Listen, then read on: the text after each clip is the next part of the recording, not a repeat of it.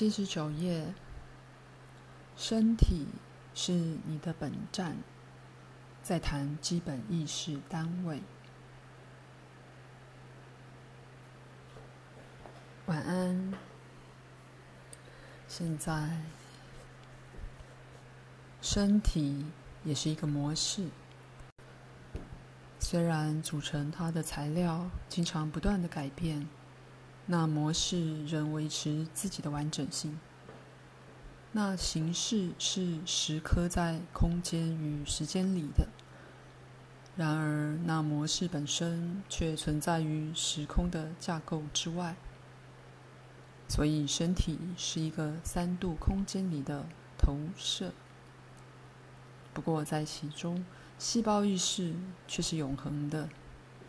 那么，身体架构本身是由不朽的东西所组成的，在时空中的投射，以你们的话来说，也许会消失、枯萎而死亡，但主要的身份则继续存在。就像那一度曾是身体一部分之亿万细胞意识仍然存在一样，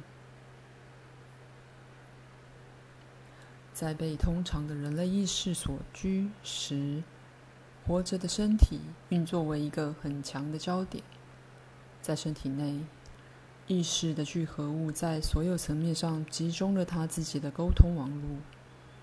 这私人网络是与其他像它一样的网络相连的。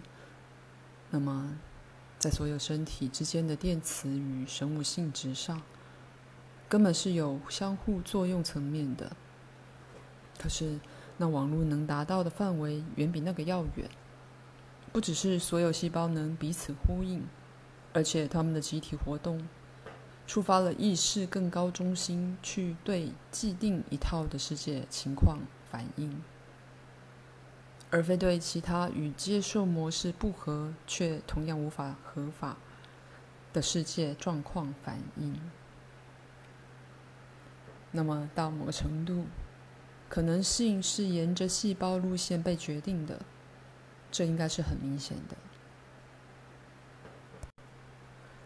身体结构本身就为可被实际经验到的那种可能性决定了模式，其他一切从其中要出的源头实相是从未预定的。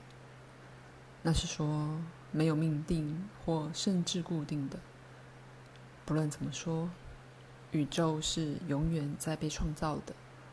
当意识在被明确化时，它永远把自己视为世界的中心。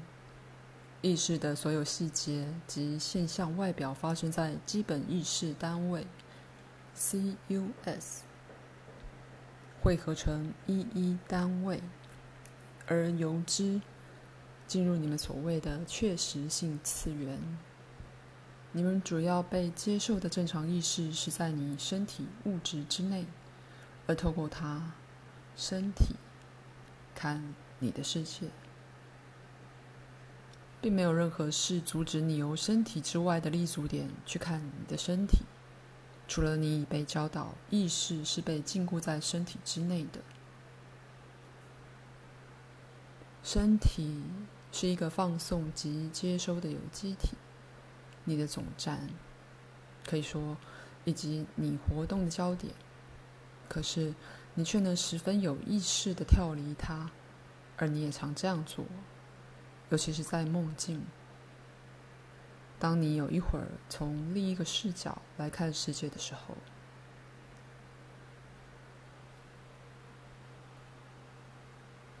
在某些探险里，你的确拜访了其他的可能实相，在其中，你有一个与你自己同样真实的身体结构，你自己的心理构造。